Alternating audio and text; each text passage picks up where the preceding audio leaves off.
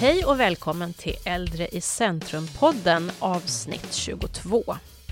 Idag ska vi prata om de som väljer att arbeta vidare som företagare då de flesta andra brukar gå i pension. Jag heter Lotta Segelberg.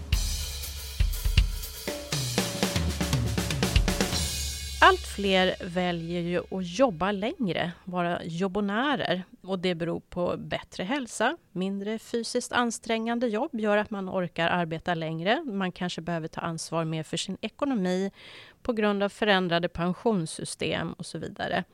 Eh, det läggs ett större ansvar på individen. Men också fler väljer att jobba vidare i egna företag. Och med mig här i studion idag är Elisabeth Sundin som är senior professor i företagsekonomi vid Linköpings universitet. Och du har bland annat skrivit boken Äldre företagare där du har intervjuat 18 olika personer med väldigt olika företagsengagemang. Och så har vi en eh, Elisabeth till här i studion, Elisabeth Sedersund, som också är senior professor vid Linköpings universitet, men med en annan inriktning. Du forskar på åldrandet ur ett samhällsperspektiv och har väl kommunikation som en röd tråd i din forskning.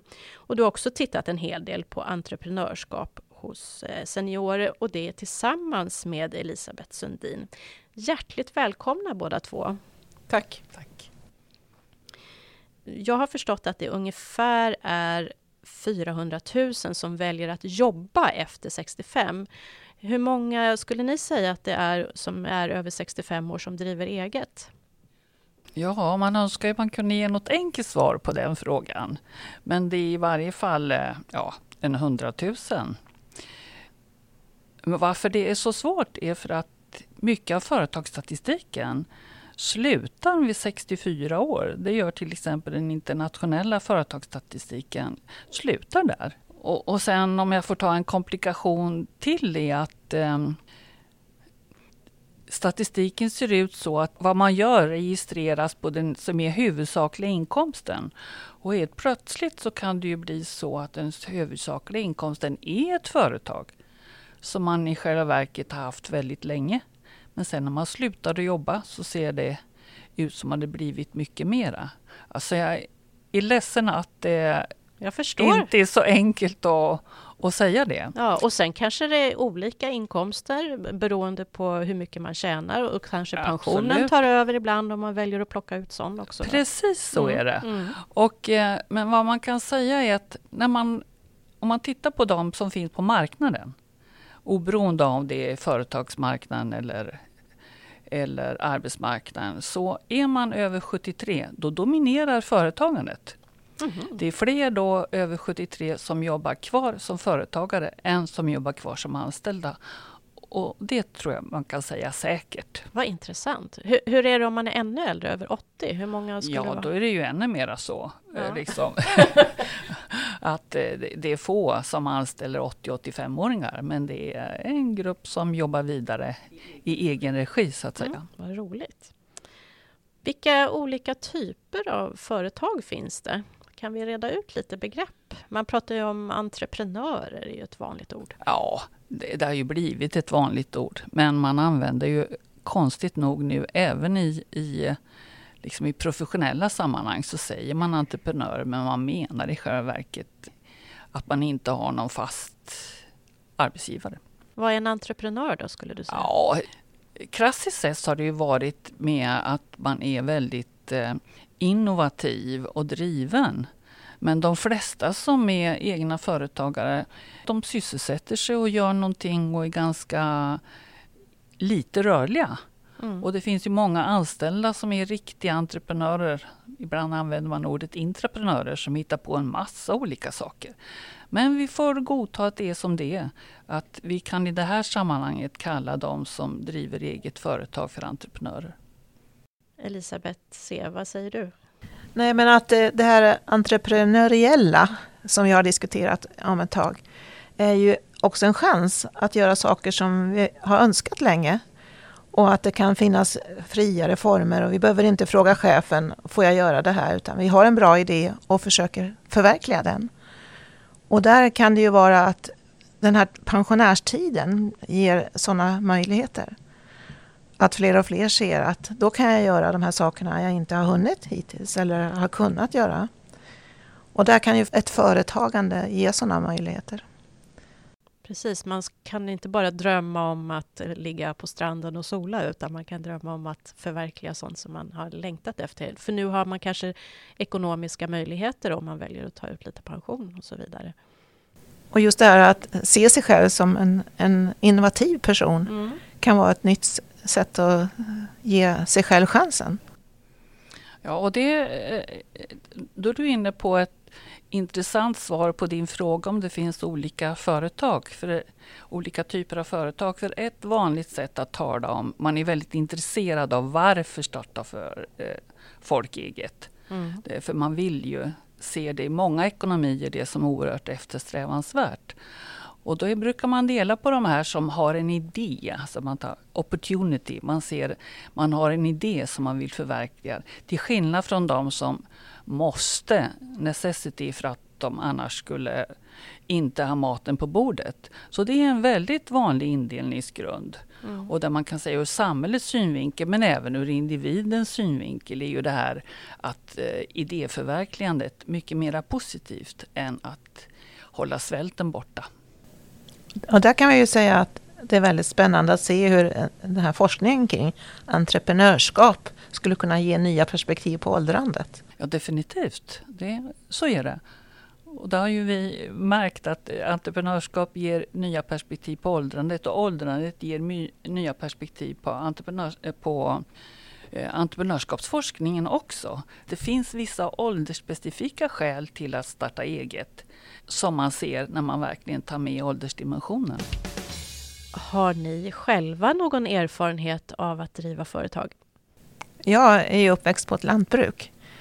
Så min pappa hade ju en lantgård. Och för mig är ju det det naturliga sättet att leva med naturen och att skapa sin egen försörjning. Mm.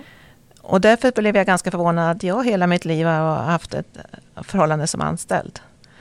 Så jag har inte alls följt den, vad ska man säga, idén som det, det fanns i min familj. Men det gjorde ändå att det, var, det är väldigt bekant för mig det här med att, att man måste ta eget ansvar och ta egna initiativ. Och tänka, vad kan jag göra utav den här situationen? Jag känner mig alltid väldigt trygg i min familj. Att jag visste att vi skulle alltid klara oss.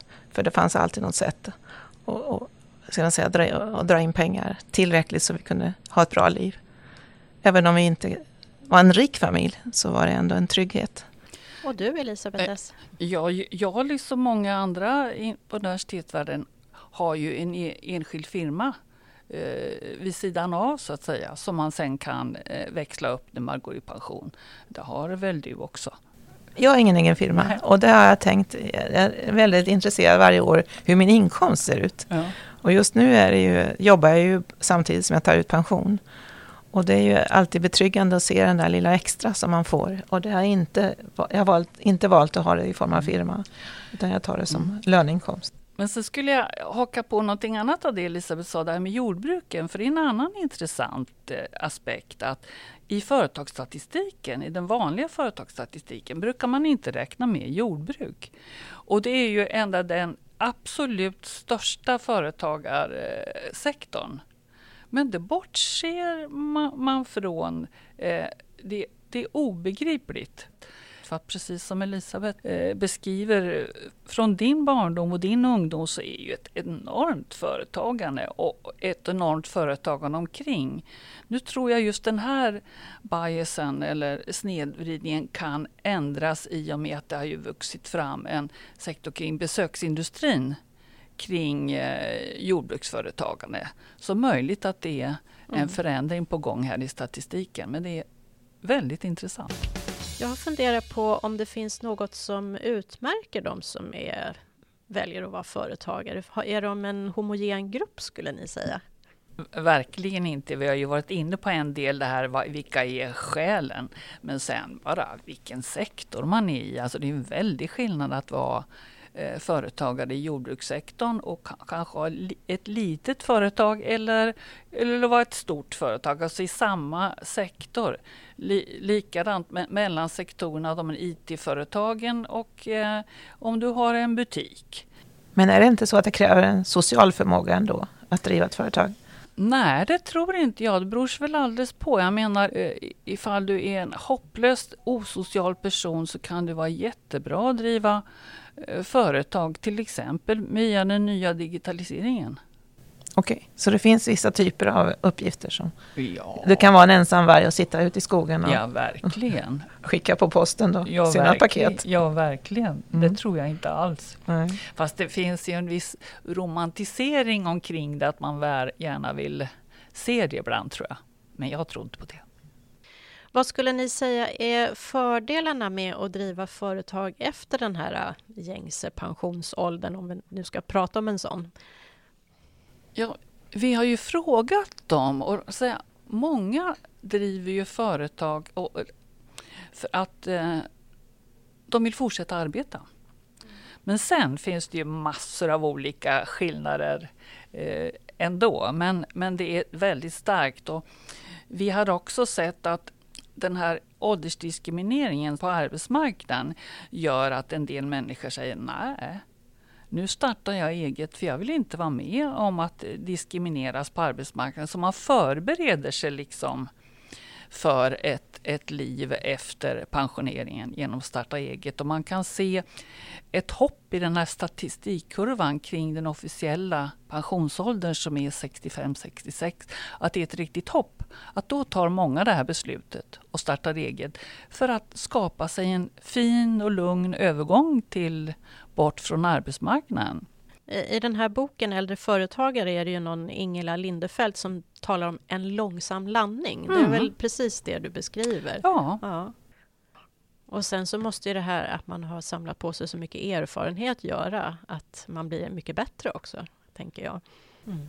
Jag kan tänka mig att arbetsgivare som har den här vad ska man säga, tveksamheten inför personer i högre åldrar skulle behöva kunna lära sig hur kan man se och hur, var finns förmågorna hos de här personerna?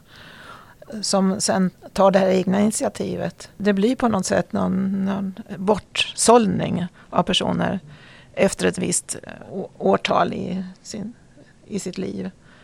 Och där tror jag att om man skulle kunna tänka hur de som är ansvariga för rekrytering eller så skulle kunna se på vilken möjlighet det finns att inte bara rekrytera sådana som unga utan som har lång erfarenhet. Och där kan ju de som driver företag visa med konkreta exempel vad, vad är de bra på?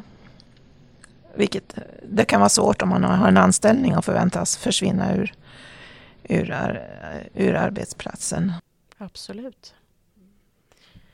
Tror ni, eller har ni stött på att det finns sådana som väljer att starta företag all, för allra första gången när man har nått eh, över 65? Säg?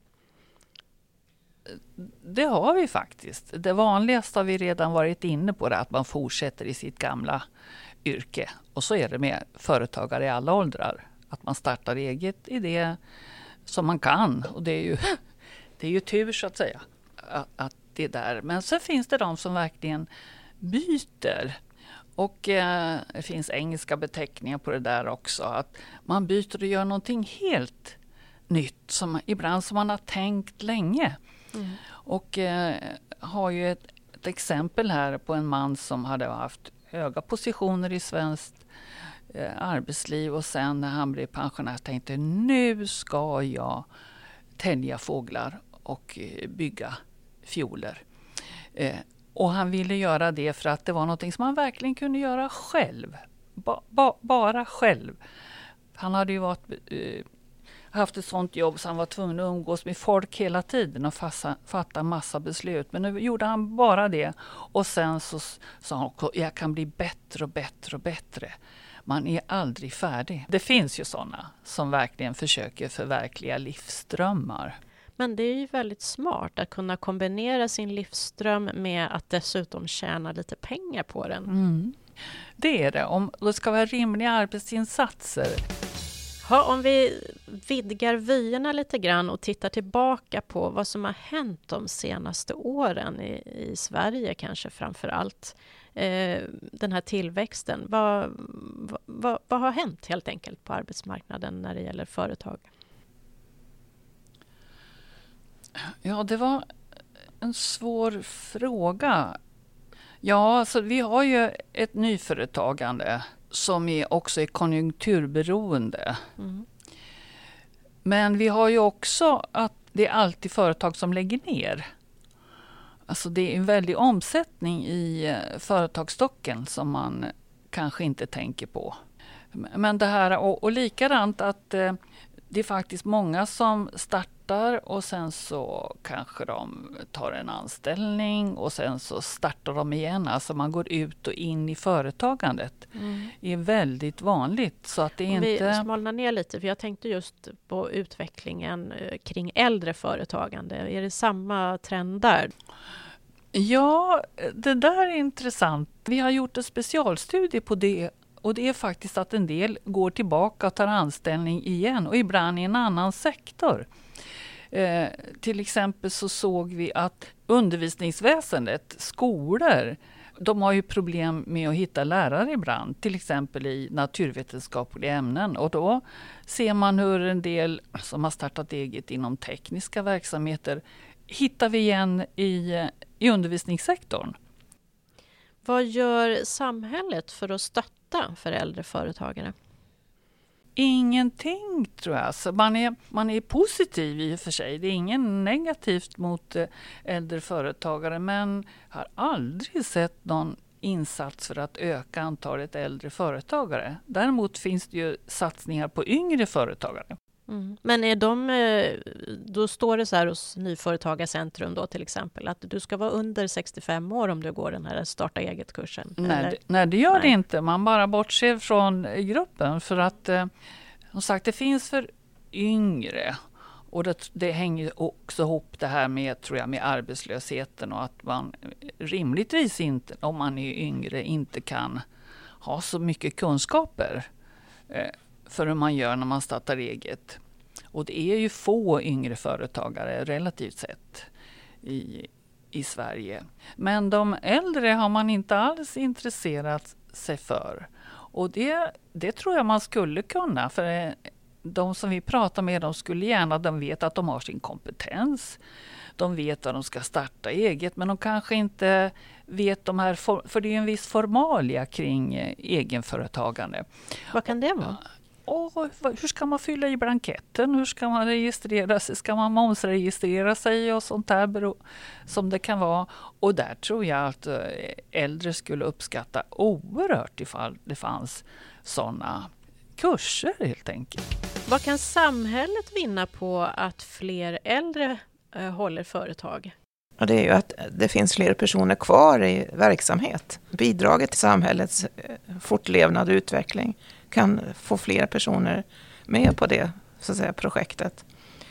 Det är ju absolut eh, en vinst att ha fler människor i verksamhet och att ålder inte blir ett hinder. En högre ålder kan bli en resurs. Det här låter ju helt självklart när du säger det, men ändå så gör man inga satsningar från samhällets sida på att det är förvånande. Det vore intressant att göra internationella jämförelser och se om något land har tagit fatt i det.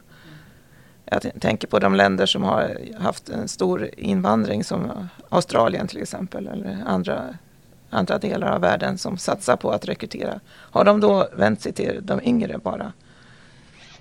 Får jag lämna två olika saker på det där. Det ena är om vi tittar på Sverige så är det ju påfallande att många kommuner vill locka till sig barnfamiljer. tycker jag är vansinnigt dyrt och besvärligt medan om man får dit pensionärer Allra helst resursstarka pensionärer är ju rena vinsten för kommunerna. Tycker jag är jättebesynnerligt. Men det tror jag man har fått upp ögonen för nu, att det har blivit så. Man har trott att det har varit belastande för sjukvård och så vidare, men så är det inte så. För det tar ganska många år från det man blir pensionär till man börjar kosta Det mycket. gör ju det. Och sen en annan sak med fördel med äldre företagare det är att de faktiskt står för ett viktigt marknadsutbud. Eh, och det har vi sett också. Alltså det är en del, en del företagare som går i pension men där tänker sig att gå i pension men där kunderna säger ja men fortsätt. Jag, jag vill inte lära upp någon ny utan eh, till exempel när det gäller redovisning eller juridisk expertis och så. Jag, jag vill inte. Eh, ut, kan du inte vara kvar längre? Tandläkare har jag sett så på. Snickare. Alltså man, eh, det är bara du som kan den här typen av beläggning på golv. Du, du måste fortsätta. Alltså så att man, eh, det finns e, en, en marknad som äldre förlänger och som är väldigt positiv.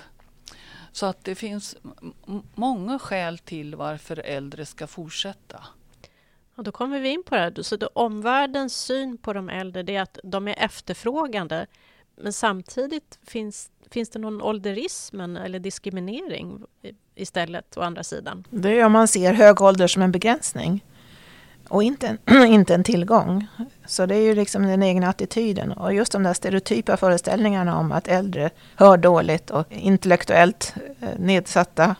Så det gäller ju att se på de förmågor som människor har med sig hela livet och att vi i många miljöer behöver ha så att säga, en blandning mellan olika åldrar.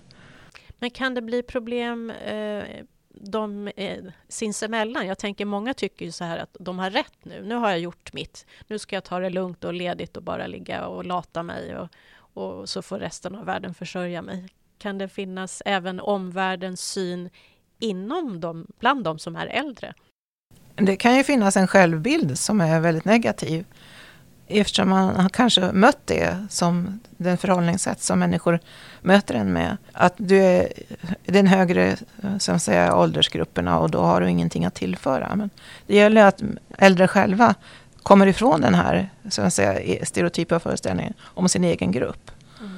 Ja, det, det, är ju riktigt. Alltså, vi måste ju passa oss så att vi inte åldersstereotypiserar själva åt båda, åt båda hållen, även mot yngre. Men, men annars tycker jag träffade så intressanta företagare som säger att det de gör, det tog oss en hel livstid att lära det här. För att det är så svårt. Eh, så att därför behöver vi också ha kvar. Och sen eh, de här som ligger bara och vill njuta, jag undrar hur många de är. Och hur hälsosamt eller ohälsosamt ja, det är. för att eh, det kan Elisabeth Cedersson mer om än jag, men hela, hela frivilligsektorn, eller stora delar av frivilligsektorn bygger på pensionärer och, och äldre. Och det vore ju inget vidare om alla de startar eget och börjar göra något andra, annat. Då skulle ju, alltså i andra sektorer, mm. då skulle ju den här frivilligsektorn gå på knäna. Och hålla sig frisk är också att vara delaktig och finnas med i många sammanhang. Ja. Så att, att tro att man kan vila sig, vad ska man säga, till ett bra liv. Det är frågan, är det möjligt? Jag tror att många drömmer om det där. Det är som att man går och drömmer om semester och sen när man väl är i det och har legat där i hängmattan ett par veckor, då kanske man upptäcker att nej, det var inte så roligt. Nej, eh, sen brukar jag säga att det är jag som upprätthåller arbetslinjen tack vare barnbarnsinsatserna. Eh, så tror jag också att det är. Och det är ännu högre i andra länder som inte har någon utbyggd barnomsorg. Vad skulle omvärlden kunna göra för att vi ska förändra den här synen så att det inte blir ålderismen bland äldre företagare? Har du några förslag på det? Det jag tänker är att det är viktigt också att själv, äldre själva ser på sina förmågor och att de har mycket att bidra med. Och att de får det som säga, någon slags tillrop att du behövs. Du kan saker som vi faktiskt inte har överskott på. Du kan, in, du kan ge oss väldigt viktiga bidrag i samhället och i många olika situationer det är också en motsägelsefull bild när det gäller företag och, företagande och ålderism, eh, tycker jag. På vissa sätt så slår företagandet ut ålderismen eller mins, minskar den. Eh, Dels har vi sådana kända exempel som Kamprad till exempel. Att hans ålder var ju inget hinder utan det blev nästan som en extra dimension att, eh, till företagandet. Alltså de förstärkte var, varandra. Jag intervjuade ju en, en man som sa att ja, jag, är, jag är så mycket äldre än min fru och jag vill inte säga jag vill inte att hon ska behöva säga att ja, min man han är pensionär. Utan hon ska säga ja, du vet han driver eget. Alltså att där har den väldigt positiv klang. Så det, det, det är eftersom begreppet entreprenör som vi började prata om har en image av att vara, att vara framåt, att vara aktiv. Medan att ålder har ju en, en, en image av att vara negativt och passivt. Så de här begreppen liksom kraschar med varandra. Eh, så att möjligt att eh, företagande och entreprenör i sig kan eh, vara någon sak som minskar ålderismen. Det kan ju öppna upp för att man har att, att det finns plats för en. Mm. Det finns ett ställe där man kan vara verksam. Där det inte finns föreskrivet. Det här är tidpunkten när du måste ge dig iväg. Mm. Den här tidpunkten när du inte är önskad längre. Mm. Genom att man kan forma sin, vad ska man säga, sin yrkesroll på ett friare sätt. Det är inte regler och statuter som säger mm. att så här, så här, det är det här som råder hos oss. Mm. Just den här friheten att kunna hitta på nya saker och visa sig kapabel. Mm. Skulle ni säga att det finns sociala skillnader mellan olika typer av företag? Jag tänker till exempel på att många invandrare kanske känner sig tvingade att starta företag eller att det kan vara syn på skillnad mellan olika kön, till exempel typiskt kvinnliga företag eller manliga. Va, va, har ni något som ni har funderat kring det? Vad jag uppfattat det är ju att det tar längre tid för en person med invandrarbakgrund att få en anställning. Och då kan ju det vara en möjlighet att visa sig kompetent genom att man, man driver ett eget företag. Och jag kommer inte ihåg några siffror exakt på den här tiden, men den är ganska avsevärt längre, den här tiden innan man kommer ut i arbetslivet. Och att det, det företagandet, det bygger ju på att den egna personen tar initiativ. Och, och då så finns ju inte samma hinder att, att ta det steget. Men det är fler äldre män som driver eget företag? Ja, det är, det är samma där. Alltså i, I stort sett så är det alla åldersgrupper. Det är eh, kvinnor, eh, en tredjedel Företagandet består till en tredjedel av kvinnor och två tredjedelar av män. Och så har det varit sedan man började mäta kan man säga.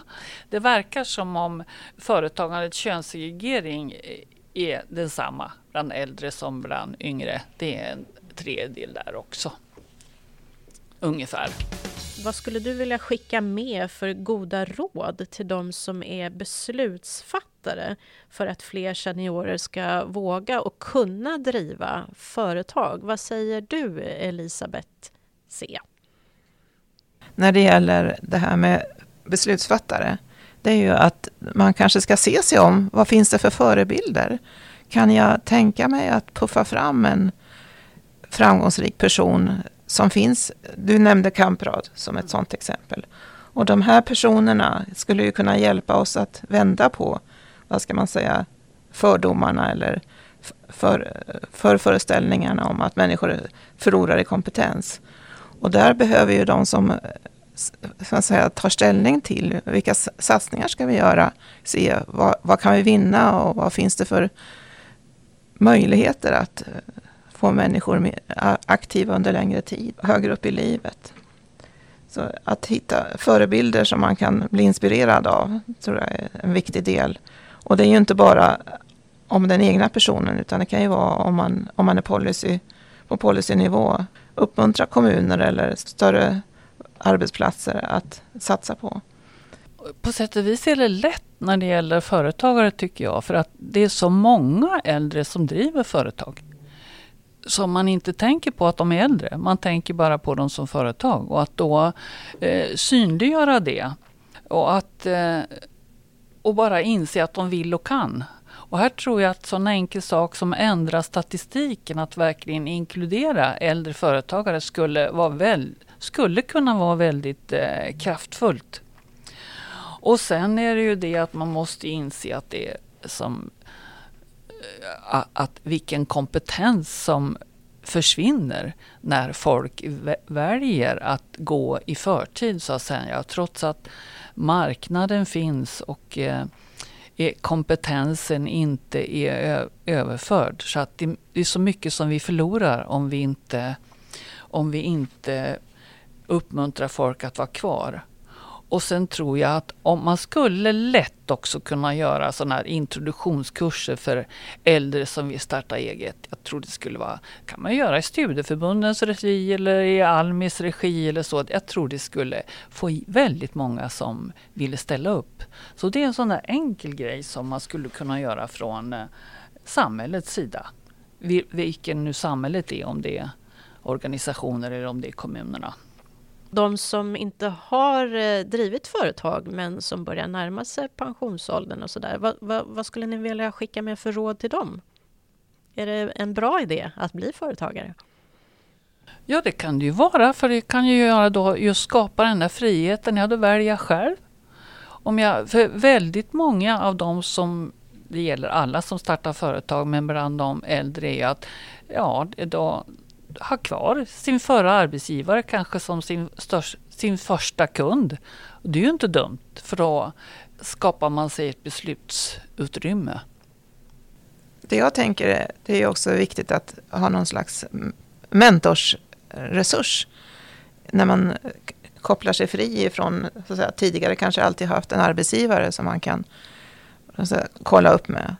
Och att hitta en mentor som är beredd att satsa på att stötta dig i den här situationen när du ska lära dig regelverket och du ska lära dig eh, marknadsföring och du ska göra många nya saker. Och där tänker jag att det skulle ju vara väldigt spännande att kunna se att man kunde ordna eh, erbjudanden om mentorskap i samband med ny, nyföretagande så att säga eh, på äldre dagar. Och det är ju också frågan om förebilder. Ja, med det tror jag vi avslutar för idag. Jag får tacka er båda två för att ni har kommit hit, Elisabeth Sundin och Elisabeth Cederschiöld. Och om man blev nyfiken på Elisabeth Sundins bok så heter den Äldre företagare med undertiteln 18 porträtt. Tack! Mm, tack så mycket. Tack.